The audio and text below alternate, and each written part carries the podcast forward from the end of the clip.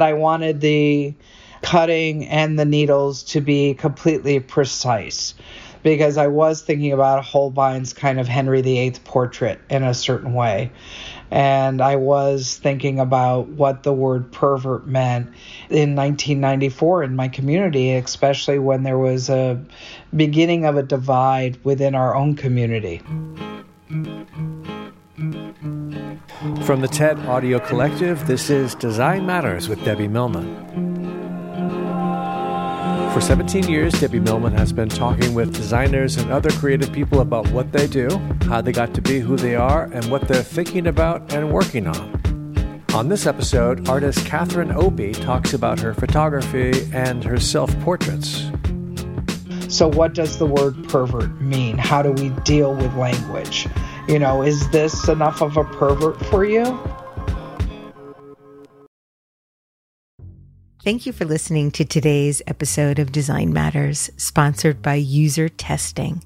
Stay tuned for later in the episode to hear about how User Testing can help you with your new project. Before my interview today with Catherine Opie, I'd like to talk to you about a brand new book that I'm really excited about. The Finnish brand Marimekko is synonymous with joyful colors and bold, expressive prints. A beautiful new book from Yale University Press titled Marimekko, The Art of Printmaking, illustrates Marimekko's seventy years of extraordinary designs and tells the story of the people behind the brand and the feminist, inclusive ideals that guide them.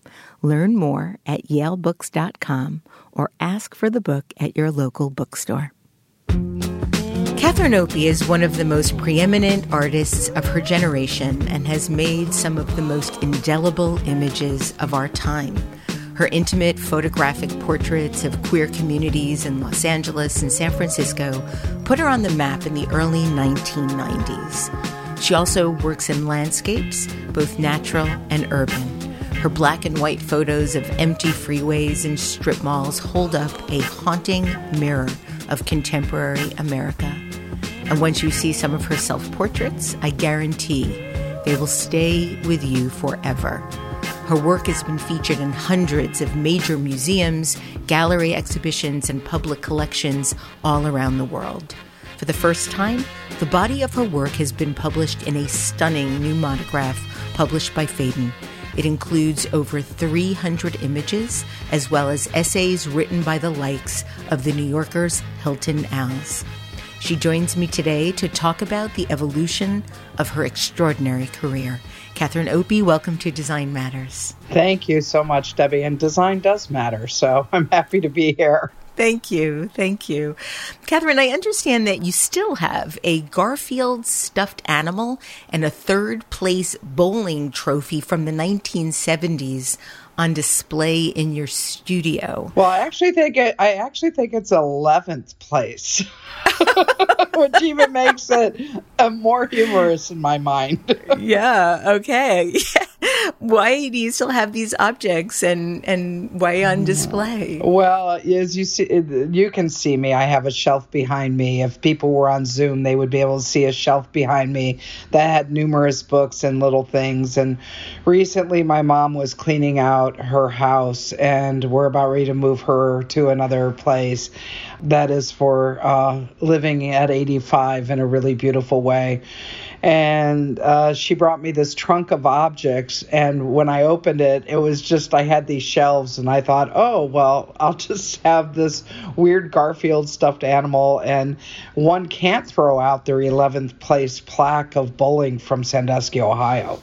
No, I agree. I have to confess, I have a a little trophy from sixth grade coming in third place in the three-legged race. And that, that is also important to me still. See, you did you did a little bit better than me. Well, yeah, just, just the only evidence of my athletic prowess I will ever have in my life. So, yeah. Catherine, you were born in Sandusky, Ohio. Your mother was a gym teacher until she had children. Your dad ran his family's art supply company. Is it true he also had one of the country's preeminent collections of Republican political memorabilia? Yeah, both Republican and Democratic, actually. It was, oh, both. Uh, it okay. was a large overview of of political uh, paraphernalia, including all the Lincoln ferriotypes. So it was quite an extensive, uh, fairly important collection, actually. What has happened to the collection? Uh, he sold it upon us leaving Ohio, and I think that that person uh, donated it all to the Smithsonian. In my father's obituary, it said that he donated it to the Smithsonian, but my my father was a, a frugal businessman, and I think he sold it to somebody who then donated it. And I understand he gave you an embroidered commemorative ribbon made after the assassination of Abraham Lincoln. Is that true? Yes, that is true. I have that upstairs here in the studio in this special little box that is actually a family business box, Opie Craft. And it's kind of his treasure chest that um, he sent to me before he passed away, so that I would have these different little moments, including he always carried an Ohio Buckeye in his pocket. For luck.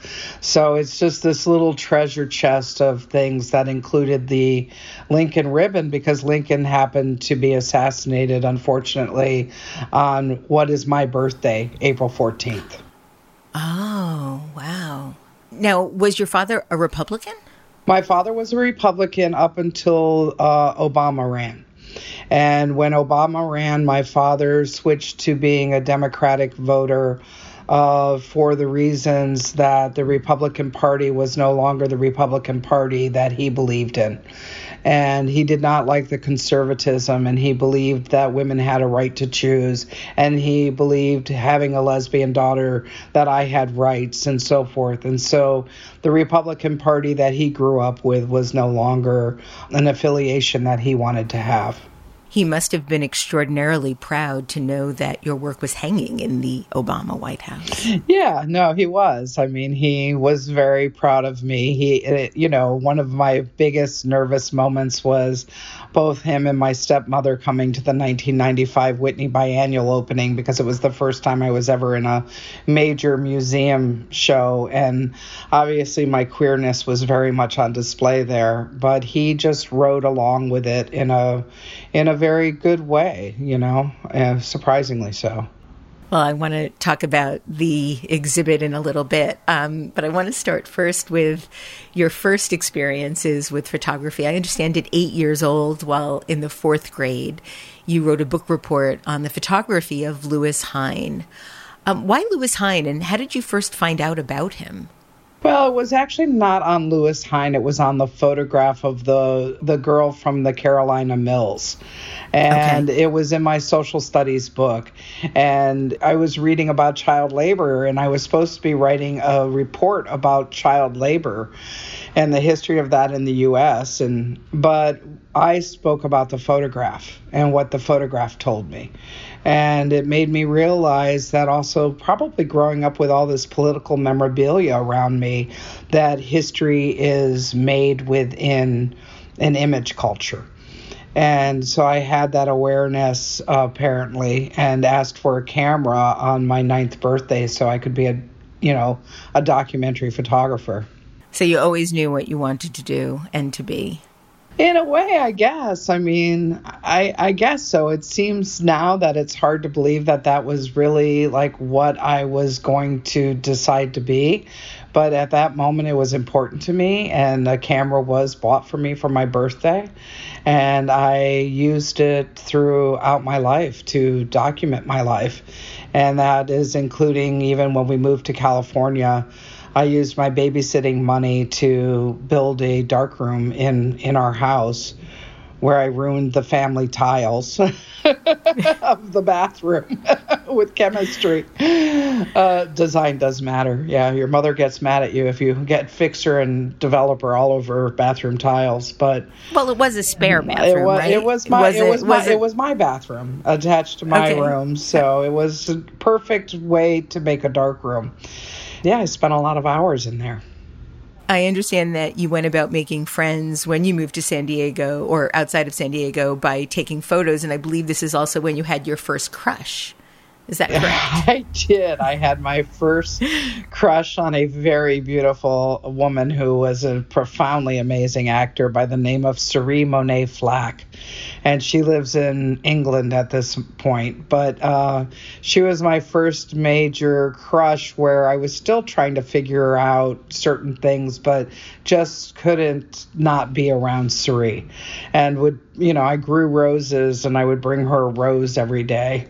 And so it was pretty crush worthy, actually. Although Cerie didn't realize that I had a crush on her. I met up with her later in England and said, you know, I was completely in love with you in high school. And she was like, you were? I thought you were just my best friend. And I was like, oh, well.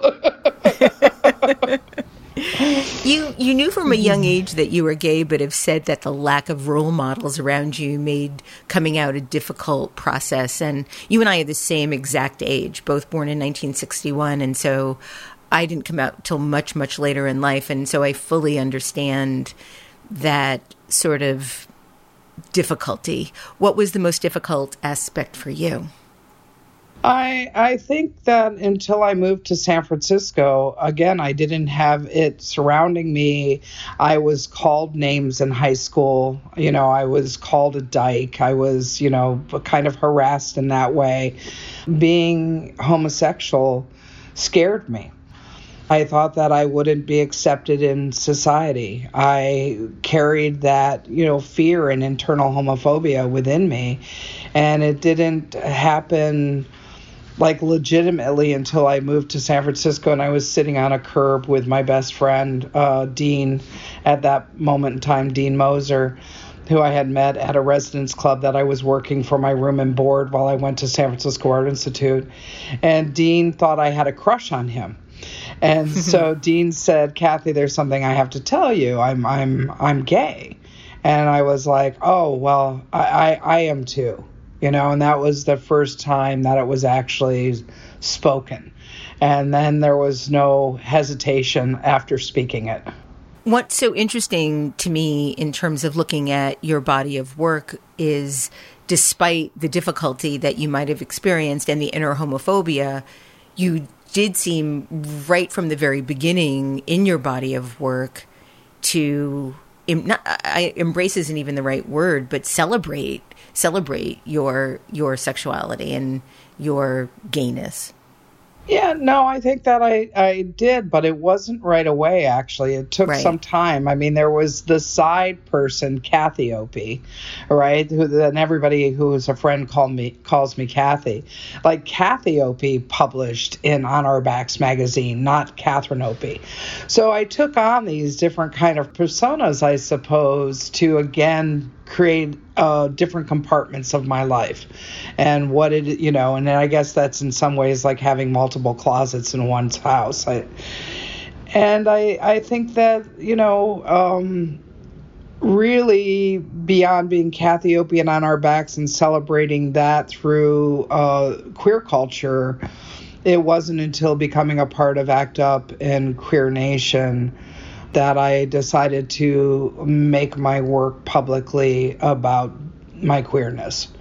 But I would have to say that a good portion of my work was trying to be a very serious street photographer in San Francisco. And then my queerness within my work at Cal Arts was actually the dissemination and, and observation of master planned communities in Southern California, which I kind of grew up in from moving from Sandusky to Rancho Bernardo, Poway, California, and watched that turn into a master plan community. So I think, you know, the queerness was always also involved in relationship to how do we fit in this world? And, you know, if there's this kind of separation in relationship to idea of community, then how do I portray my community? And I think it was a quandary for quite some time.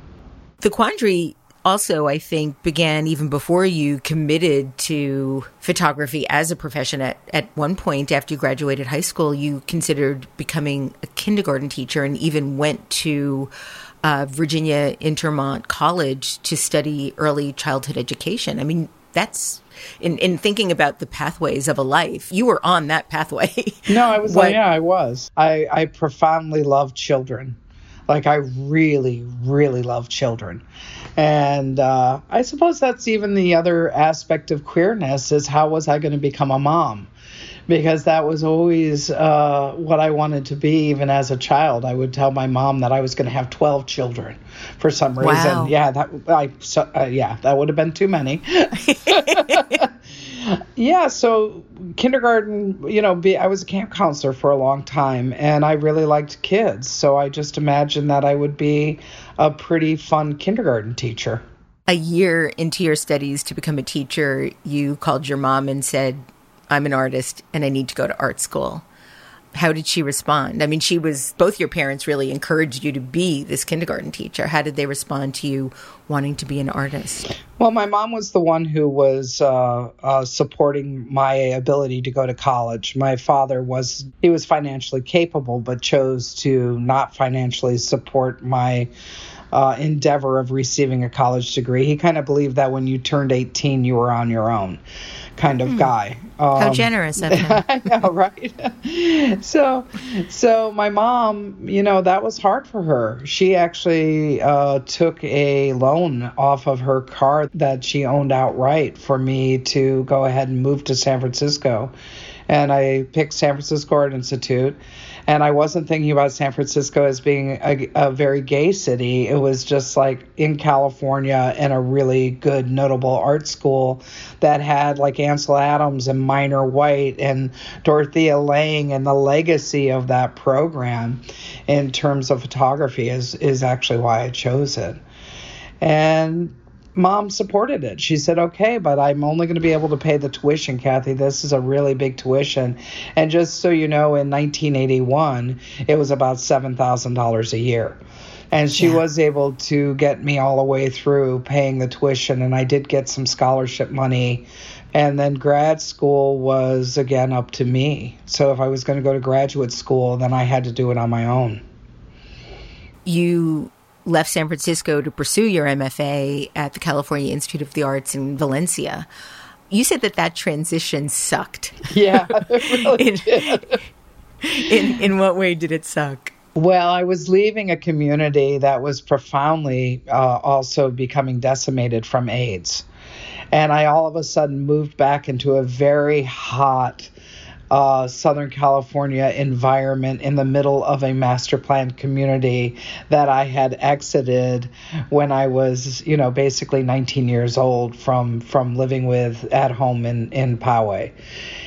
And to be all of a sudden going from the Bay Area of this incredible city, and it's the first time I had ever lived in a city, back to the suburbs, where it was really hot and I couldn't wear my leather jacket year round like I could in San Francisco, and being like kind of newly possessed of my my queerness, my my being a dyke. It wasn't even queerness. I don't even think we used the word queer in in nineteen eighty-five, but my my kind of being a dyke and what that meant for me. Yeah, and it was even I, even though I had Catherine Lord and Millie Wilson and amazing people around me at CalArts who celebrated that and definitely added on to my ability to understand theory and feminism, and, you know, had Douglas Crimp come through the school, an enormous amount of people at that time period, it still wasn't San Francisco. Yeah.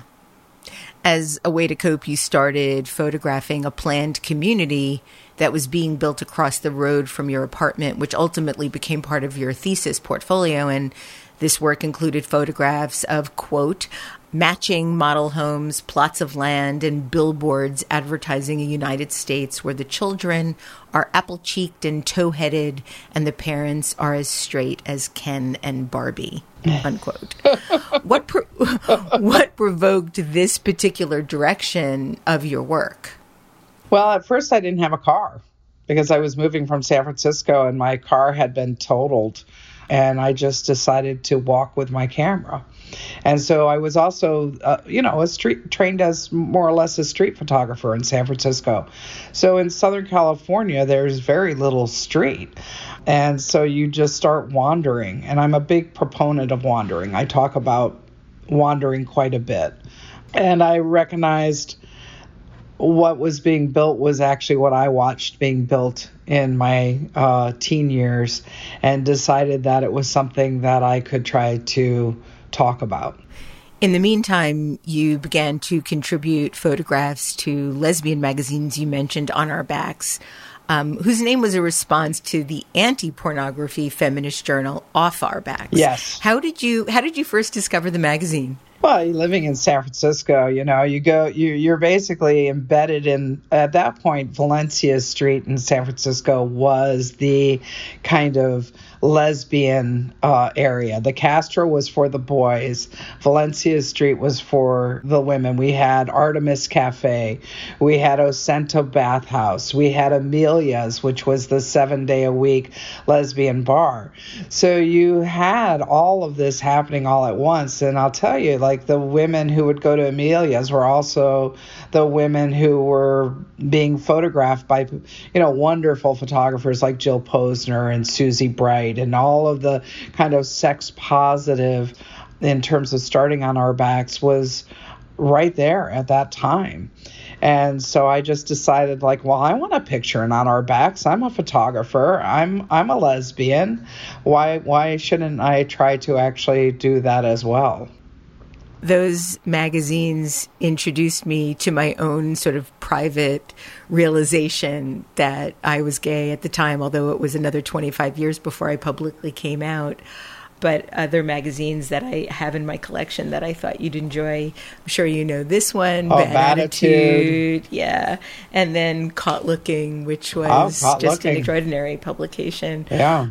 At the time, you also joined a women's S and M society called The Outcasts, yeah. and it was co-founded by the activist and academic Gail Rubin. But you've said that S and M was never sexual for you and have described it as the scariest, most violent secret impulses that could be followed and validated and made almost cozy in an atmosphere where you could always say no. And you go on to say that you needed to push yourself to get over the enormous amount of fear you had around your body. Where do you think that fear came from? What was that fear about? Well, it's it's personal, and it's it's not on the record in terms of personal, but there was some childhood trauma on my part, and I think that there was an enormous amount of healing that this community brought to me in relationship to trauma. And you've never read this in an interview, so I'm saying it right now for the first time. But, and, you know, it's been very hard in, in a certain way to be quiet about this during the hashtag Me Too movement. But there's reasons. And the reasons are is when you make self-portraits that I made, people easily equate that to, oh, well, that's why she made that. She was traumatized as a child. And mm. I try to very hard, again, though, that kind of compartments that I put things in. In this society, we're very easily to connote things and to take things and blow them out of proportion in a way that's not authentic to one's own experience. So my authenticity to my own experience and in my childhood was definitely uh, worked out on an emotional level, very much so through the leather community. But at the same time, the publicness of that is not necessarily something that I feel I need to have completely spelled out in the world. I completely understand. Um, for years, I was in the closet and also would not disclose my own early childhood trauma in with sexual abuse, primarily because I never wanted anybody to say that anything I did was because of that, or that I was damaged in some way because of it, or that I would be judged because of my own inner homophobia yeah. in, in those decades. Yeah. But I know that the kink community essentially saved the life of my wife, Roxanne Gay. She, she's very public about the fact that if it weren't for the kink community, she wouldn't be alive today. Yeah. No, and I feel very, very much the same without having to lay out all the details of my past, but yeah. that what a, an amazing place to be able to work out uh, so much. Thank you for, for feeling that you could trust me with, with this. Um, that sense of community that both you talk about, that, that Roxanne has experienced, that seems to be the most important aspect of being involved in the B D S M scene, and that it was also political. It was as political as much as it was sexual, as much as it was community. And and I read that you often talked philosophy in the dungeons. Well, Gail Rubin is great to talk to. I mean, I I remember at one point, you know, uh, asking Gail for coffee and just wanting to talk about the kind of amazing experiences of the transition of so many Butch Dykes uh, transitioning to male, like in the beginning, you know, and I wanted to have like a real philosophical conversation. conversation with her in relationship to AIDS and the kind of work that she did in relationship to the gay male leather uh, sex club south of Market. And so when you when you have actual role models and brilliant people that were surrounded me at that time period and very sex positive people, yeah, it, there was like really interesting, deep discourse in relationship to what we were doing and what we were holding, and also consensuality. And I mean, I wish everybody had that education in some ways. Yes, yes. Some of your early work for On Our Backs included photos of your sex toy and leather collection. There's a beautiful image of a woman standing while urinating. Um, and in nineteen eighty-seven, you created a self-portrait titled Kathy, which is a black and white image of yourself wearing a strap-on, dressed in a negligee, astride a bed. Yeah. And at that time, you vowed you'd never be a voyeur within your own community. But I'm wondering, did you ever feel shy about sharing this part of yourself in such a public way? Not anymore.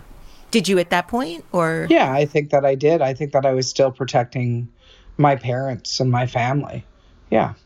I think that it takes a long time to figure out how you should be as a person and what is okay to be out in the world in relationship to also this kind of weird protective bubble one puts around their their biological family. And at a certain point, I just realized that my family is my chosen family, that even though I have a profound sense of love for my parents, that I it was also not going to remain in the closet. And that that was not a healthy position for me. And so I just decided to go for it. But I didn't put that image out actually until the two thousands. I mean, that's the thing, is like I went back into the archive. And I also probably thought that some of the black and white work from Girlfriends that I did was maybe too close to Mapplethorpe. And I needed to create my own identity within the leather community as a woman that was separate from Mapplethorpe, because we both also have similar aesthetics, right? Like we really like to highly aestheticize our material in a visual kind of um, classical way. And so that work in the two thousands was fine to pull out, where in the eighties, when, you know, Robert didn't pass away from AIDS until nineteen eighty-nine, it was too close. Is that why you stayed away from using a square format? Well, I used a square format a lot in all that private work. I mean, it was all shot Hasselblad. And, right. uh, yeah, no, but and the archive has that because it's a camera that I really enjoyed using. Including in the new Phaidon book, you'll see an image of me with my grandfather's Rolleiflex as a self-portrait on one of the beginning pages, yeah. Where it was like nineteen eighty-three or eighty-four, and I'm in New York City, and it's a self-portrait with a, my grandfather's fedora with a big yeah. overcoat holding a twin reflex. So that work existed, and it was going on, and I was making it. But when I decided to make work of my own community, I felt that I needed to create a different way of thinking about documentary.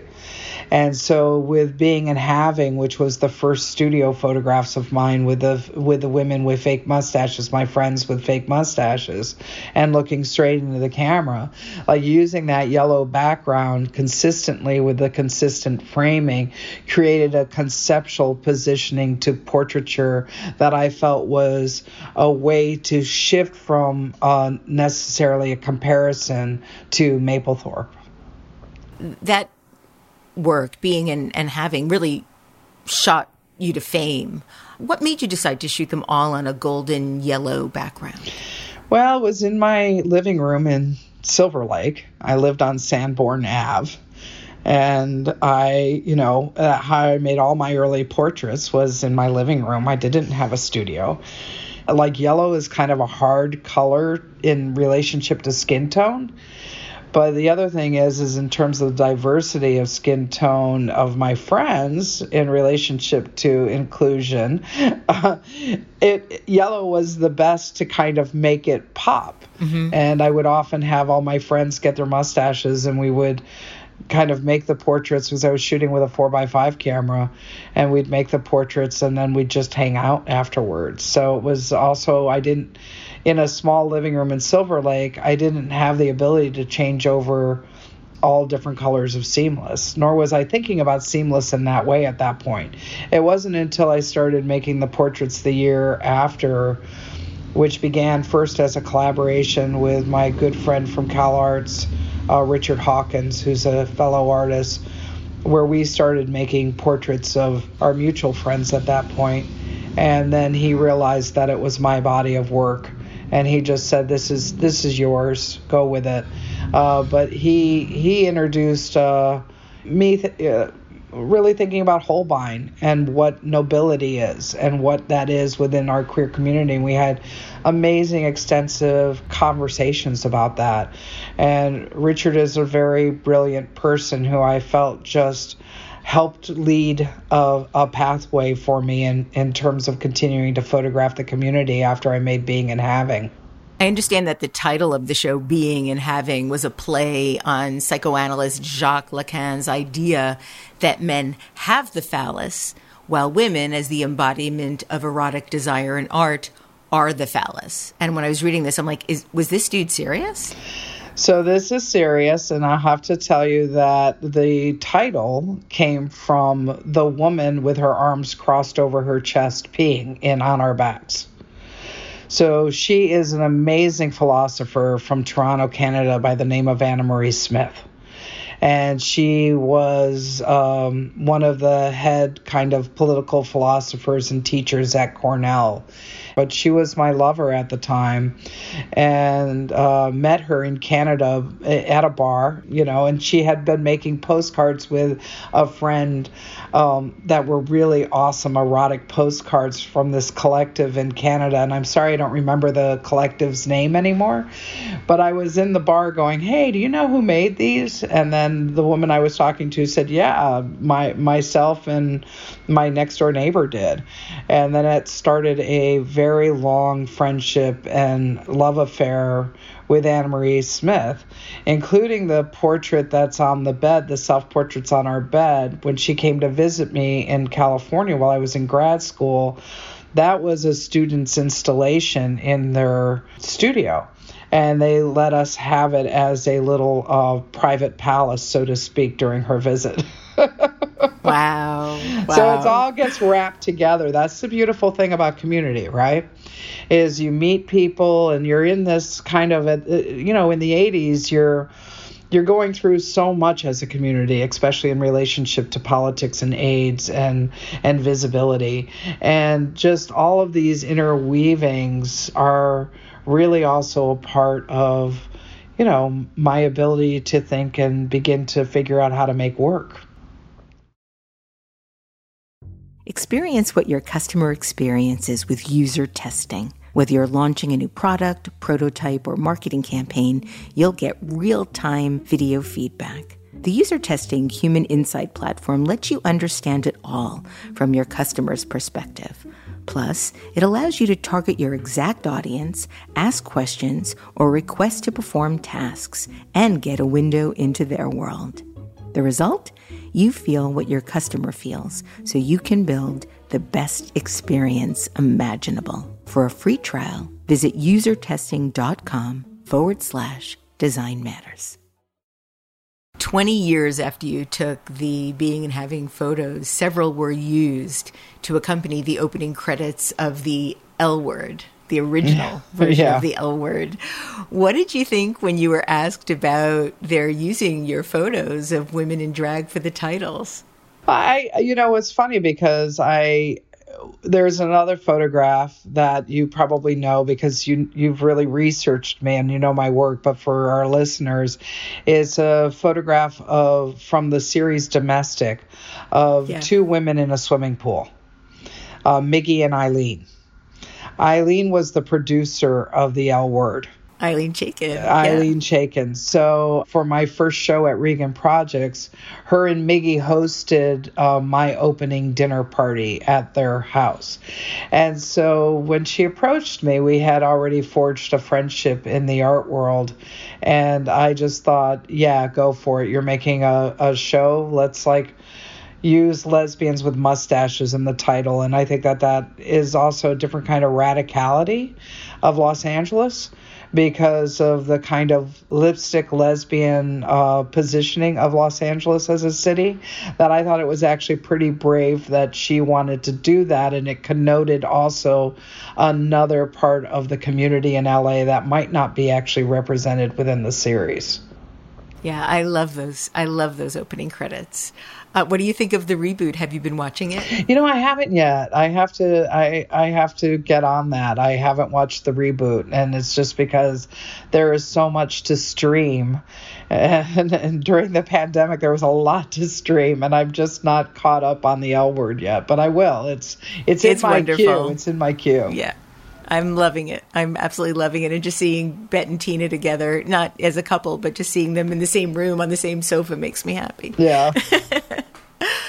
Catherine, you created three portraits in less than a decade, three self-portraits in less than a decade that propelled you to even greater awareness and fame in the art world and beyond. And I'd like to talk to you about all three, if that's okay. Yeah. The first is titled Self-Portrait Cutting.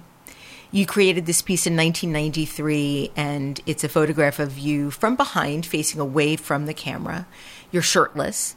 There's a drawing carved into the skin of your back, featuring two stick figure women smiling and holding hands. And behind them is a house with some birds flying, and it looks like it could be a child's drawing. And mm-hmm. you're standing in front of what looks like a Baroque-type wallpaper. What did this photograph represent at the time? Well, at the time, it was something that I actually was, it was is a photograph out of mourning. Uh, my first domestic relationship, and the only one I had ever had before uh, being with my current uh, partner and wife, Julie Burley, was with a woman, Pam Gregg. And I was utterly in love, and we built a house, and we got two puppies, and we were living the domestic dream. I imagined in my mind that it would go on for a long period of time, that the two puppies would potentially turn into children, and uh, all of all of that, which was still hard in nineteen ninety-three to imagine. You know, yes. Very difficult in yes. nineteen ninety-three to imagine. And then blood as a substance is the substance that was feared.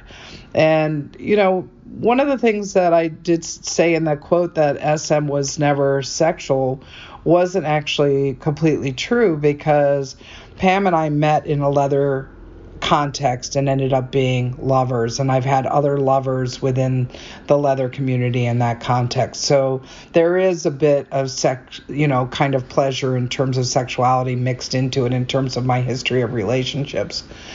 But Pam broke up with me, and I was devastated. And for a year I spent uh, doodling on a pad. And I would doodle these stick-figure girls with the house with the sun coming out of the clouds as a sense of optimism, right? That I will find love again. And then I decided to go ahead and make it a cutting and make it a portrait. And I was in the process of making the other portraits at that time. And that it was just a profound sense of loss and longing, not just for me personally in losing my first domestic relationship, but the notion of loss overall in terms of the AIDS epidemic and watching it decimate all of these couples and communities. So even though there's two stick figure girls with skirts, but it was, yeah, I wanted to make a very complicated universal piece that went beyond my own personal sadness of the loss of my domestic relationship. And that is what I came up with. Can you talk about how the artist Judy Bamber carved the illustration into your back? What was that like for her? I think it, she was really nervous. I mean, it's actually on videotape. We have both cuttings on, on documented on videotape. Uh, we don't have self-portrait nursing, but we have the cutting on my back and pervert documented. Self-portrait cutting happened in Los Angeles in my new living room in what we called Casa de Estrogen, which was predominantly a lesbian uh, apartment building in Koreatown on Catalina Street. And Sounds so there dreamy. was an amazing history there. Jenny Shimutsu lived above me. And it was just an incredible group of, of of dykes and their motorcycles that all lived together in this apartment building. And then my good friends Mike and Sky, who I'd photographed, were there to support Judy. And my other good friend, who was the photographer, Connie Samaras, took the dark slides out of the camera and operated the four by five camera because there wasn't a, you know... It's a self-portrait, but it couldn't be done like on a tripod with a cable release because it was four by five. Uh, so Judy practiced on chicken thighs uh, before she practiced on my body. I hope there are photos documenting that too. And, and what's amazing is Judy is one of the most precise painters ever. I mean, her work is unbelievable. If you don't know her work, look up her work. And we're born on the same day in the same year. So we both are share April fourteenth, nineteen sixty-one, oh, wow. And she was one of my best friends. And I wanted an apprehension in the cutting. I wanted it to not be done by somebody like Mike or Sky who would have been able to do it perfectly. I wanted the blood to kind of like almost like as if the surface of the skin was scratched, but at moments like, you know, the scalpel would actually make a mark that was more definitive. And it was never meant to be a permanent cutting. I guess, you know, it became obviously a pretty iconic portrait. And then in nineteen ninety-four, you created Self-Portrait Pervert. Yes. This time, you're sitting in front of a black and gold brocade. Your hands are folded in your lap. You're facing the camera. Your head is completely covered in a black leather gimp mask. You're wearing leather chaps, and the word pervert is carved in bloody, kind of oozing, very ornate letters across your chest. And the body modifier, Raylin Galena, cut the word into your skin. And then two of your friends from a piercing shop lined your arms forty-six times from the shoulder down to the wrist with two-inch needles. Yeah, I think they were twelve-gauge needles. But I remember we wanted the gauge to be big enough that it would create like a appearance of body armor in a certain yes. way. And that I wanted the cutting and the needles to be completely precise because I was thinking about Holbein's kind of Henry the Eighth portrait in a certain way. And I was thinking about what the word pervert meant in nineteen ninety-four in my community, especially when there was a beginning of a divide within our own community. And this is very specific. It's not just for what pervert means from Jesse Helms holding up Mapplethorpe photographs on the Senate floor, but it also came from Uh, internal homophobia of our own community of, again, the sex workers, the, you know, people who practice S and M were also perverts, and that there are portions of the gay and lesbian community that are, quote, unquote, normal. And I didn't like the notion of normal. I've never liked the binaries of normal or abnormal. I'm more interested in the complexity of sexuality and desire. And so it was, um, yeah, it was that moment where in the same way my friend Steak tattooed Dyke on the back of her neck that I was going to have Raylin do this cutting. And that was done in San Francisco in a studio while I was making the portrait series. It was uh, attended by an enormous amount of my friends, including the incredible trans historian Susan Stryker was there. And it was, you know, there were, uh, the needles were done first, and then I sat in the chair, and uh, Raylin did the cutting. And then we, cre- then I put the hood on, and we we made some without the hood and some with the hood. But I really didn't want my face because I wanted the notion of visibility to be placed on language. So what does the word pervert mean? How do we deal with language? You know, is this enough of a pervert for you?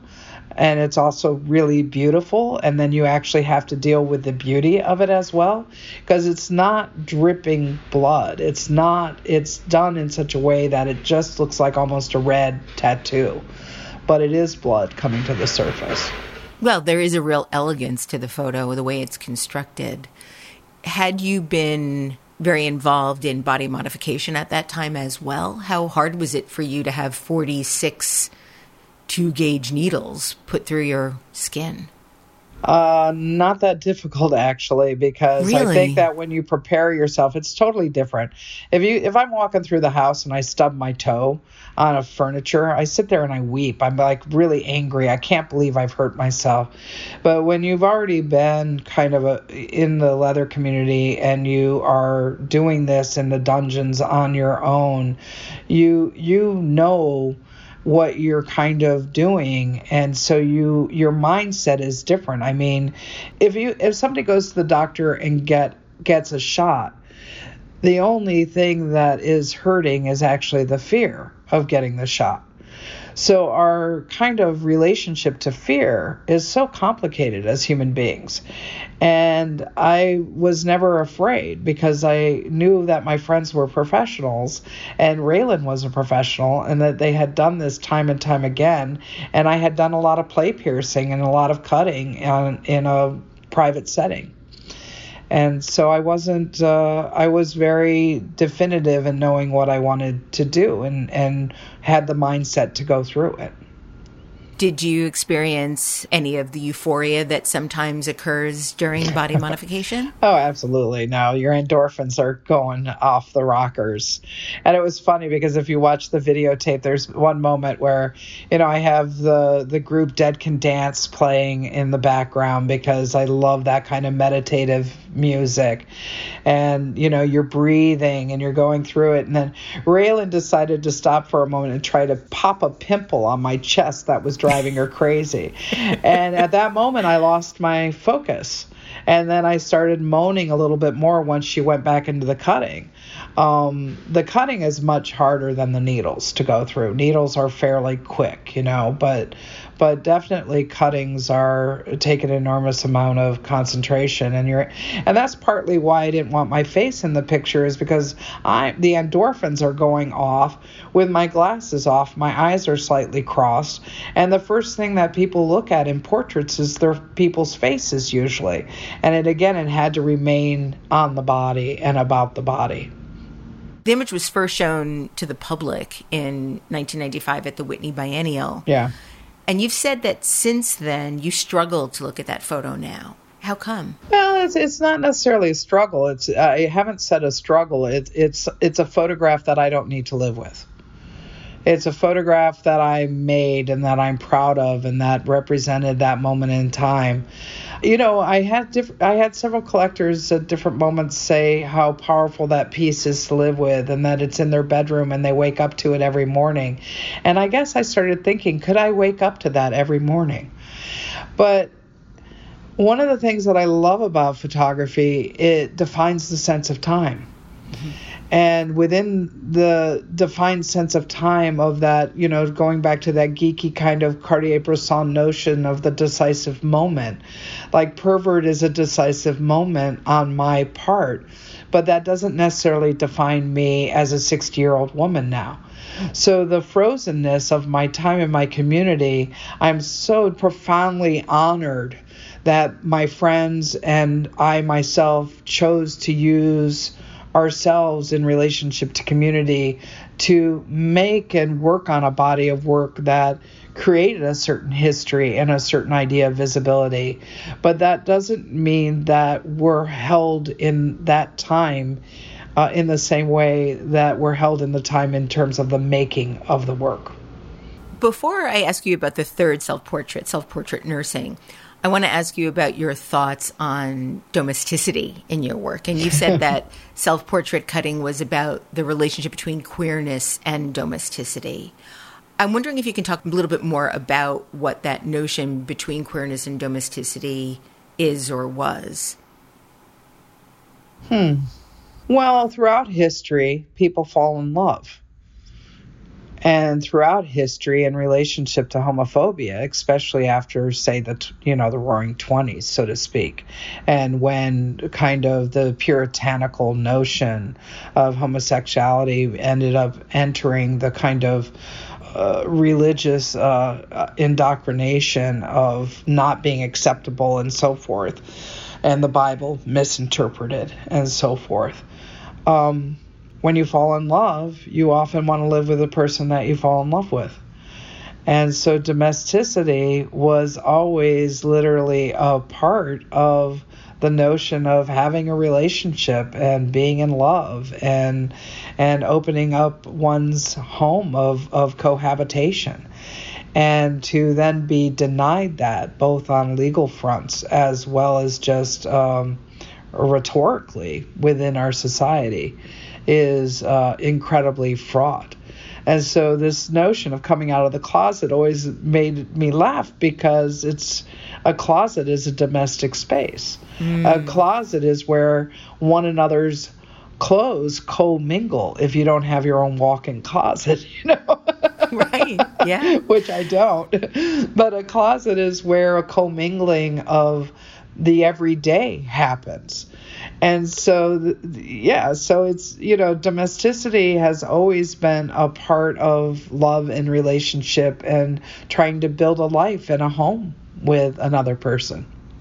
After Cutting and Pervert, you drove across the U S in your R V, photographing lesbian families, women who had children, who lived in groups, couples, engaging in everyday household activities across the country. And you titled the portfolio Domestic. Mm-hmm. Were you looking for something specific in that body of work? Well, that body of work also was, I had been in a relationship then for three to four years with another amazing queer photographer, important lesbian artist on a historical level who should be, you know, she's in books like Stolen Glances, but it's uh, her name is Kashila Brooke. And we were about ready to buy a house together. We were going to do it. We had been in a three-year relationship where she, ironically, was living on Sanborn Ave, where I, ironically, lived with Pam, my first domestic relationship, and I was still in Casa de Estrogen down in Koreatown, and uh, I just decided um, to go ahead and celebrate the notion of domesticity while uh, and buying, getting an R V and going around the country and making these photographs. But they were also in conversation with Galassi and MoMA in terms of pleasure and terror and domestic comfort. They were they were also a way for me to create a different kind of conversation around family, that it's not just couples, that it's also lesbian households. You know, that the body of work reflected a different notion of family within my own lesbian community. And uh, Kashila broke up with me on the road while I was on the road making this. Oh, heartbreak. More, more Cathy Opie pulling out her violin and more heartbreak, right? Oh no, I've been dumped. So I feel it. I get it. So, uh, yeah, so that happened. And then I was left printing all of this work as my next body of work. And uh, once again, my kind of attempt at having domesticity was a failed attempt, just as the cutting on my back. And, you know, I basically picked up my life at that point because I didn't get a full-time job at U C L A that I was up for for teaching. And I was dating a woman in New York, Daphne Fitzpatrick, another artist that we had met in Australia and started a mad Australian road trip and romance with each other. And I just, there was a job opening at Yale, and I thought, well, let me apply to Yale. And I ended up getting the job and moving from L A because of absolute heartbreak with my relationship. And yeah, that was that. And another chapter began. Prior to teaching at Yale, I know that you were awarded a fellowship at Washington University in Saint Louis, Missouri, which is where you met your current partner, Julie yes. Burley, who's yeah. also an artist. So I think you moved back to L A in an effort to be closer to her. Is that correct? No, no. Oh, okay. Sto- so tell the, us, tell us the, how that the happened. The story goes on. The love story goes on of the yeah. love, the love life of Cathy Opie. Some of those uh, intimate moments were harder to find. Exactly. um, so I had met Julie at Wash U when I was teaching there on the Freund Fellow, and she became a friend. But I thought that she was really amazing, and kind of she blew my mind. Uh, Julie, uh, Julie was straight, and I was dating Daphne Fitzpatrick in New York, and I was, you know, my whole life was just super discombobulated, in a in a way, and so it was funny because I remember Daphne going, "God, you talk about Julie a lot, you know. You talk, you really do." And I'm like, "Yeah, she's this really awesome woman. She's my new friend." Basically, Daphne broke up with me as soon as I moved to New York, which she was very wary. She was like, I hope you're not moving to New York for me. Like, she was very clear that I shouldn't be moving to New York for her. And that was fine. I just really liked her, and I liked her. You know, all, all of us are still all best friends to the, today. They're my posse in New York. Yeah.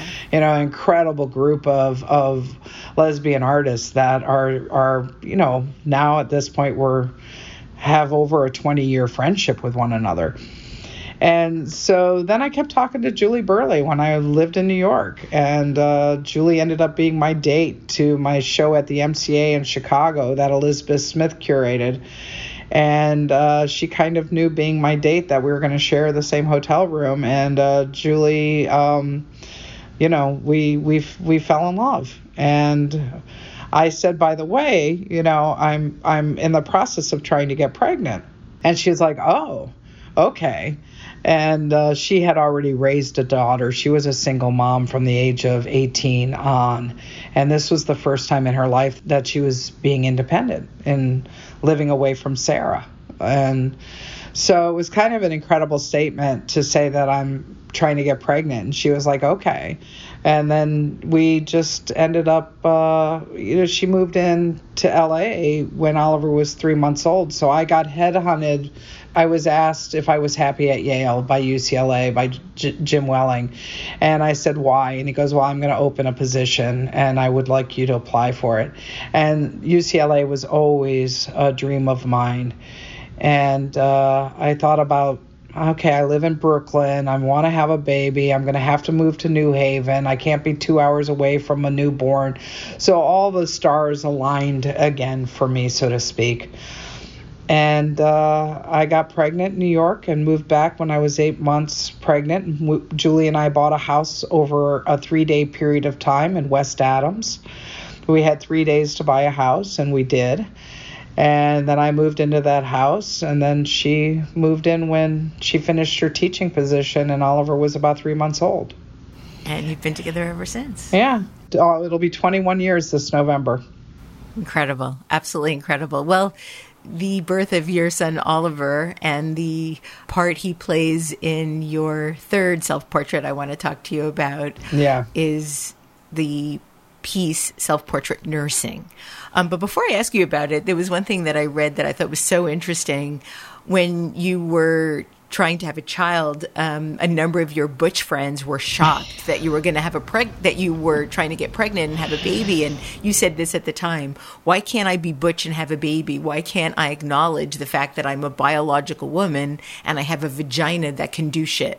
Pretty much so. It's so, I, I'm wondering if you have any perspective on why it's so hard for people to accept the sort of fluidness and expandability of gender and orientation. Uh, society, quite honestly. Roles are presented to us. I mean, you are born the same year that I was born, nineteen sixty-one. Yep. We had to learn how to read from Dick and Jane. Yep. You know? Yep, we have. It's a construct. Right? It's yeah. a construct that you have to break. And a lot of people have a hard time understanding what it is to actually break a construct, so to speak, of, of what is dictated to us through this notion of normality in society. Yeah, it's taken me this long. It's, ta- it's taken me fifty plus years to even feel like I have the beginnings of some answers. And as I approach sixty, I'm still struggling with truth and and authenticity, you know, what it means to be fully out in the world in every oh, way. Well, and it got slammed back at us in a completely different way in relationship to the last administration that we all just had to live under. I mean, yeah. Talk about draconian measures again, to go from an enlightenment of the White House being lit in rainbow colors from the Obama administration to what we just had to go through, yeah. and are continuing to feel the ramifications yeah. from it in relationship to hate and homophobia within our society. Yeah, progress has been made, but that doesn't mean that it's still not frightening times to live in. Oh, absolutely. I'm doing a lot of work right now with Lambda Legal, and there's real concern that there might be cases that come to the Supreme Court challenging marriage equality, which yeah. seems just inconceivable. Yeah, and I say there's an enormous amount of us who are actually uh, have been able to uh, financially do fairly well in life. And I'm always a proponent of uh, starting a different kind of church for all of us uh, queer folks. And that if they want our tax money, that it goes to that church. And then when they acknowledge us as actual, like, part of of citizenship and equality, that they can have their tax money. But I'm I'm all for no no taxation without representation at this point. I'm I'm over it. You know? Sign me up, Catherine. Sign me up. Sign me up. I just have to figure out a name for my non-church church. I can help you with that. um, okay, self-portrait nursing. It's the third portrait yes. that uh, I wanted to talk to you about. You are shirtless in this picture as well, but for the first time, you are showing your face to the camera.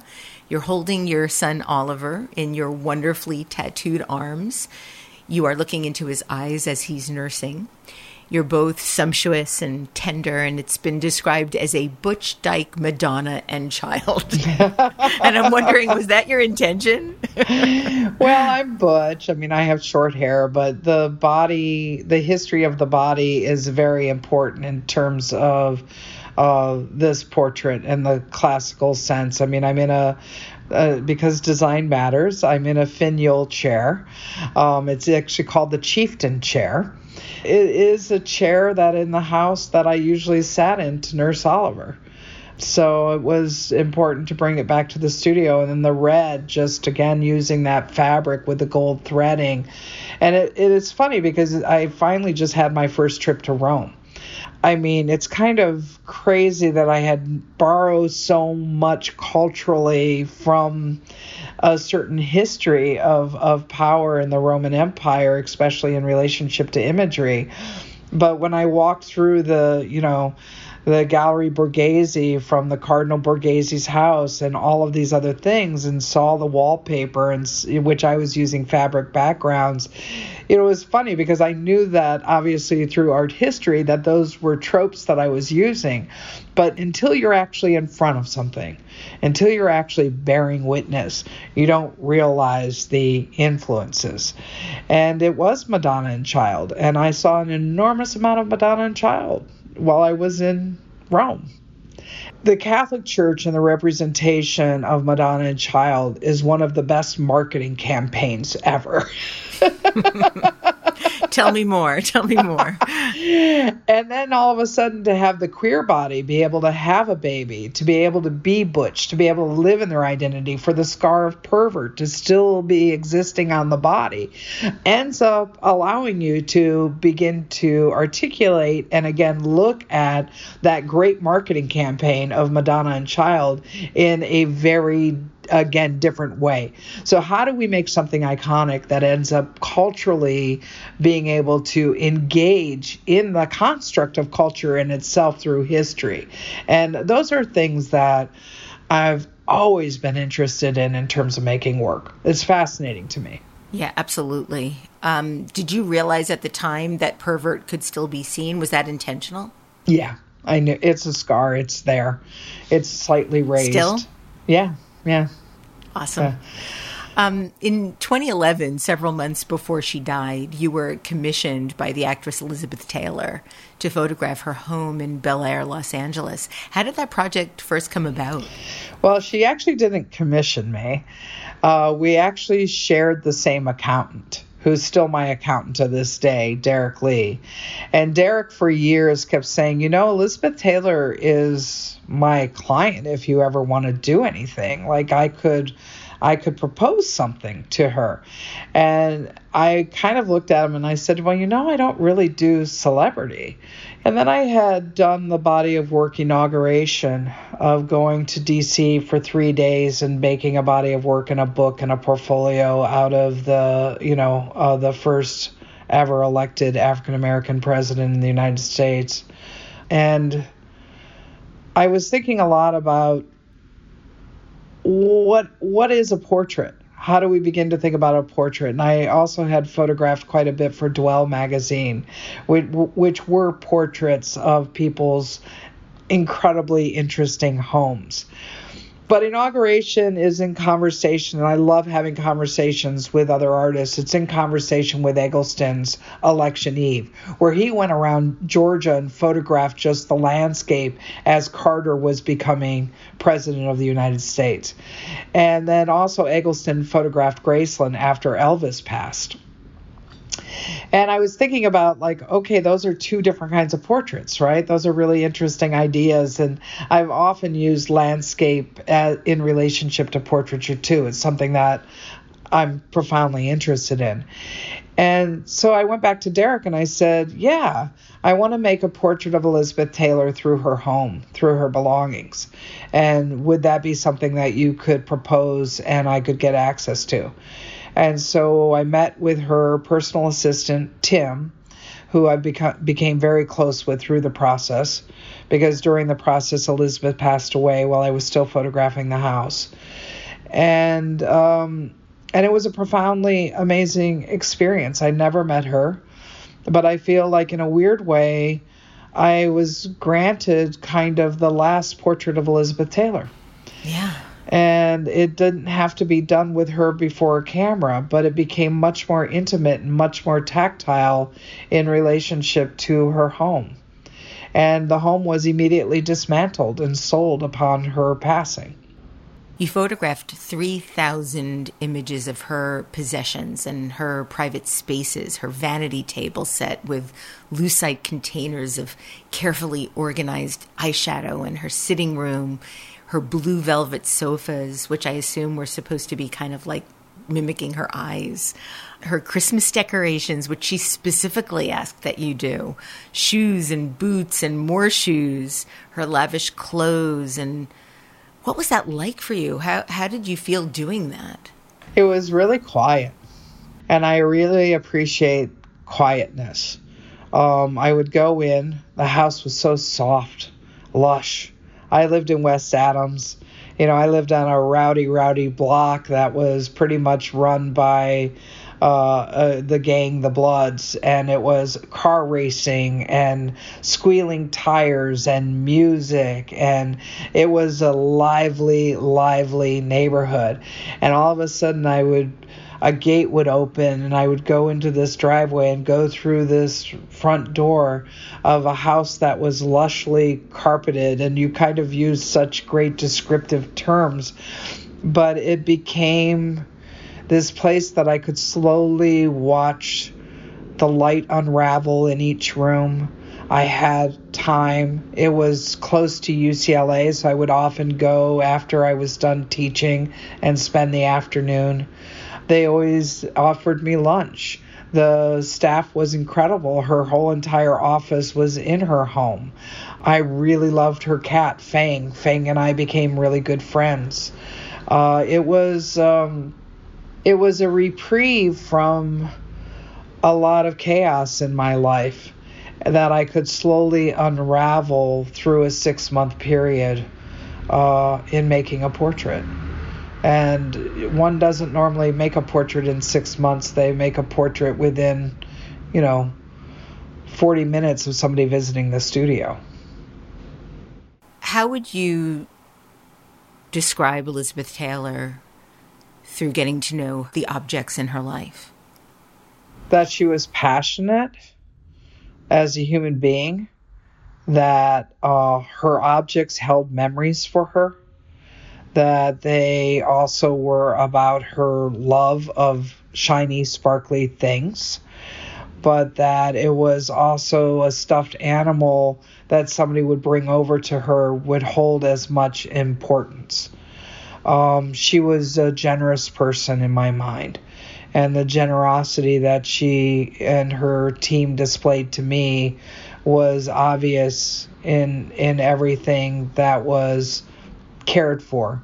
She was also really independent and savvy and understanding of a woman of her generation, and when she was born, that she could hold power, and that also she could hold power with her voice as an activist. And she was an activist at a period of time that we really needed. Yes. And if she was the person who was actually able to get Ronald Reagan to say AIDS, to say what was happening, and that was her who did it, as well as starting the early fundraising, yes, that within all the softness and the lushness, there was utter power and a position of humanity that I just have an enormous amount of respect for. In one photo of Elizabeth Taylor's vanity, there seems to be a line written in lipstick on the mirror. Oh, yeah, Colin And Farrell. I think it reads, "The quest for Japanese beef." Yeah. What, what is that about? what well, is that line from? Well, Colin Farrell became very close with Elizabeth and would visit Elizabeth a lot. And he went in her bedroom and in her bathroom area after visiting her and wrote in her lipstick that he was going to take her out for Japanese beef. And so that remained on the mirror uh, because actually there wasn't any expectation of, a, I mean, It was, I was getting ready for them to bring all the luggage out into the foyer because she was going to go on a big trip to New York. And I was going to have the opportunity to photograph what it looked like when she packed her bags for a big trip, which would, to, according to her assistant, Tim, was a lot of luggage, you know, uh, because she could always wanted to have the, you know, choices around her. And then the next thing I heard was she was hospitalized.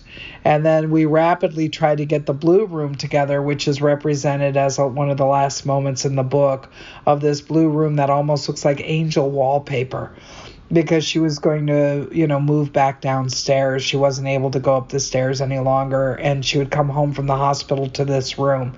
And it was described what she wanted the room to look like. And so we were racing around getting that done. And I was still in the house photographing as all of this was happening. And then she passed. And so the Blue Room, you know, never got to be realized with Elizabeth in it. And so that's one of the reasons why it's photographed in that way.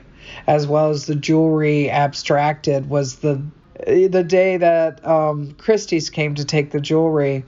Uh, Tim and everybody called me and said, you know, this is the last day that the jewelry is going to be in the house. Do you want to come by?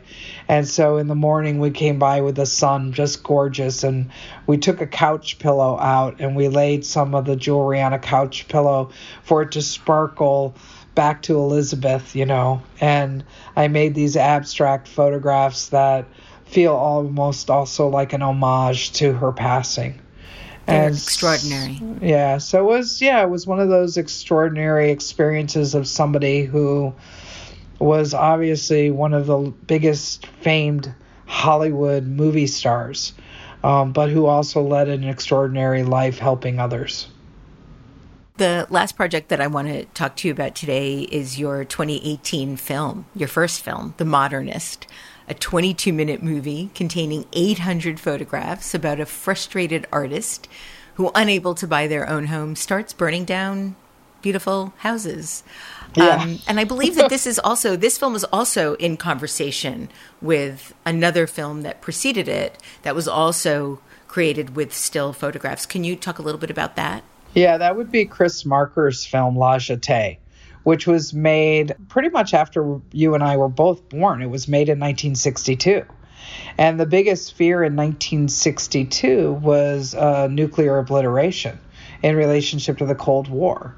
Uh, you have to think about the Cuban Missile Crisis and other things that were happening historically at that moment in time, in which Chris Marker made La Jetée, which is about love and longing and memory. And it's kind of like a pseudo sci-fi film made out of stills. But it's an incredible political poem to that time. And uh, I wanted to do a conversation in terms of that maybe at this point in time, uh, the notion of nostalgia and modernism as a utopic dream has also failed us. So using my good friend who I photographed for years, Pigpen, aka whose whose name real name is Stash Fila. Piggy and I have a very, very close relationship, and I asked Pigpen to star as the protagonist of this film. And it was also the last piece that I made in my West Adams studio behind my house, because I had moved finally, I was going to move to a bigger studio. And so it is uh, it is about the fact that I will never be able to afford a case study house or any kind of house, which was supposed to be affordable at this point in time in which they were made. It also mirrors the time period of when La Jetée was made. And so it's a quandary. It's a quandary to where we are at this point in time. But it also is a trans body. It's a queer body. And we all know in terms of economics that one of the hardest economical groups is lesbians, actually, in order to be able to own property or prosper in any way, because we still do not have wage equality in this country. So it was like trying to put in all these ideas of a lot of other bodies of work that I've mapped out all into one piece. Um, Pigpen is one of the two most photographed people in your body of work. Yeah. Um, can you talk a little bit about why you keep coming back to photograph them? Pigpen is a, just one of the people that I've just really, really loved in my life as a friend. I mean, I have gone through so much with Pigpen. We have gone through losing so much in our community, to performing together with Ron Athey, to just our bodies are... are, you know, are entwined on a very uh, emotional friend way. Like I would do anything for, for Pigpen, and Pigpen would do anything for me. And I think it's really, really important to also say, because it has been brought up in a number of interviews about Pigpen being one of the most photographed people, as well as one of my best friends, Idexa, um, is that uh, I think that a lot of people view this as a potential muse. And I don't view my friendships as muses, or who I photograph over and over as muse. I might really enjoy looking at them, you know, but by no means are they muses. They're friends that I'm I honor in relationship to kind of image making. I don't I have a harder time with this notion of muse. That's so interesting. It would never have occurred to me that that Pigpen was your muse. If, if if I had to pick anything or anyone that was a muse to you, I would say it would be culture. Yeah, exactly. Thank you for saying that. yeah, yeah. It wouldn't have even occurred to me. Yeah.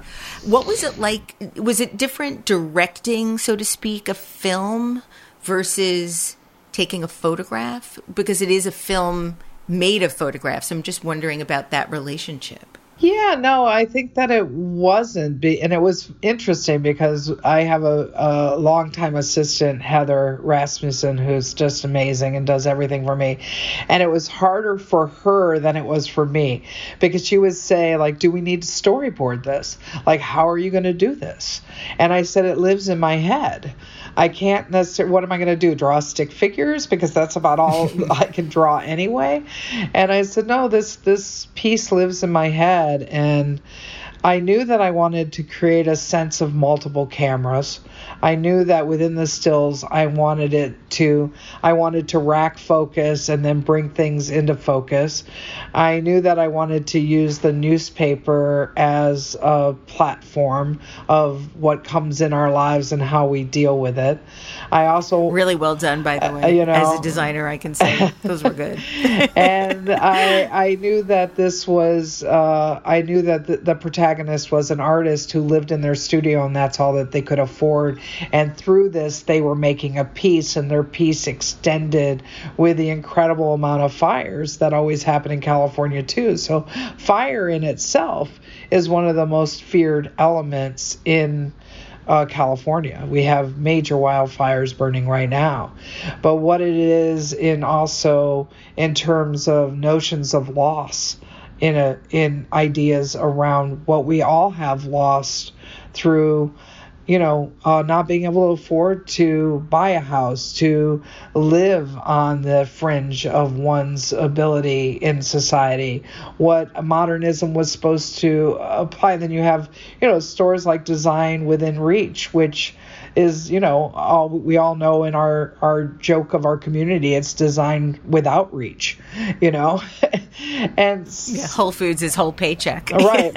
Whole Foods is whole paycheck. So this idea that we could live this kind of utopic notion of what modernism was going to give us. And this was also formed in relationship to devastation culturally in terms of World War Two. You know, it's like when you think of who moved here and who was designing houses from Schindler on, it was really uh, even uh, Brecht writing for Hollywood films.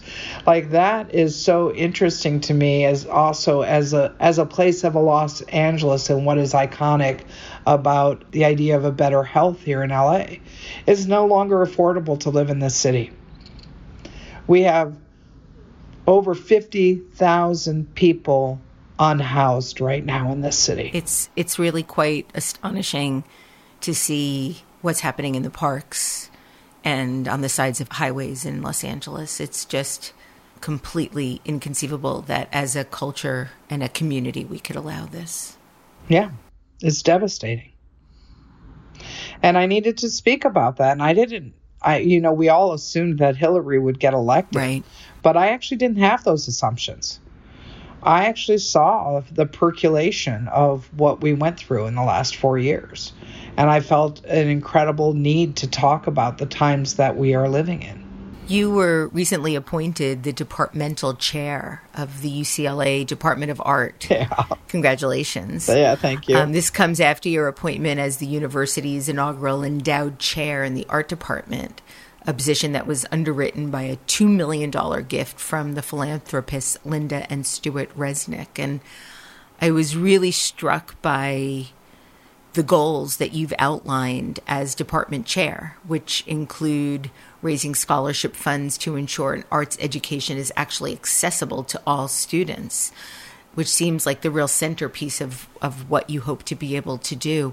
Mm-hmm. Can you talk a little bit about what changes you're hoping to make to create more accessible education for students in the arts? Yeah, no, absolutely. I mean, one of the greatest things about U C L A is it's a historically amazing art department. Uh, we are a public university. Being a public university, we do not have the same kind of funding opportunities in relationship to getting students, and it's getting harder and harder to get our top choices because we have places like Yale who also then not only do full scholarships, but then they actually do a stipend to live upon as well. I think that those who can afford an education should actually pay for an education, but I am completely opposed to going into debt for education. So I was very careful about my words in my interview in the L A Times where I laid out my goals, because my goal is that art students are able to leave with a degree debt-free. And in order to do that, I need to raise money for scholarship to create a larger endowment so that we can accomplish that for both undergraduate and graduate students. We need to further endow more positions in the art department, and that is specifically for adjunct.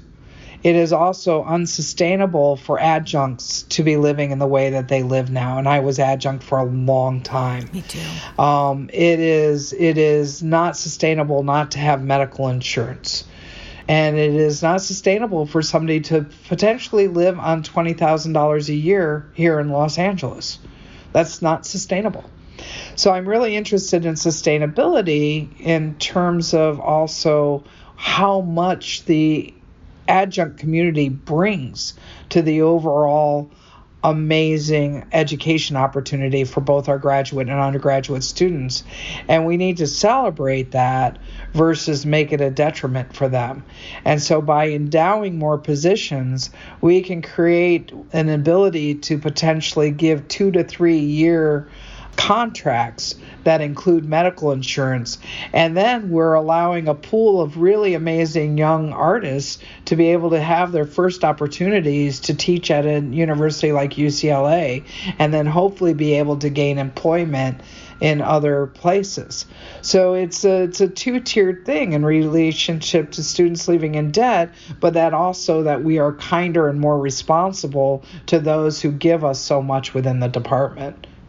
How do you manage your sort of pedagogical life with your art and life as an artist? There are those closets again, right? The compartments. I mean, at this point, it all seems like it just flows together. You know, it really does. And uh, I think I'm pretty good at time management. I have a really good assistant who really helps me extraordinarily.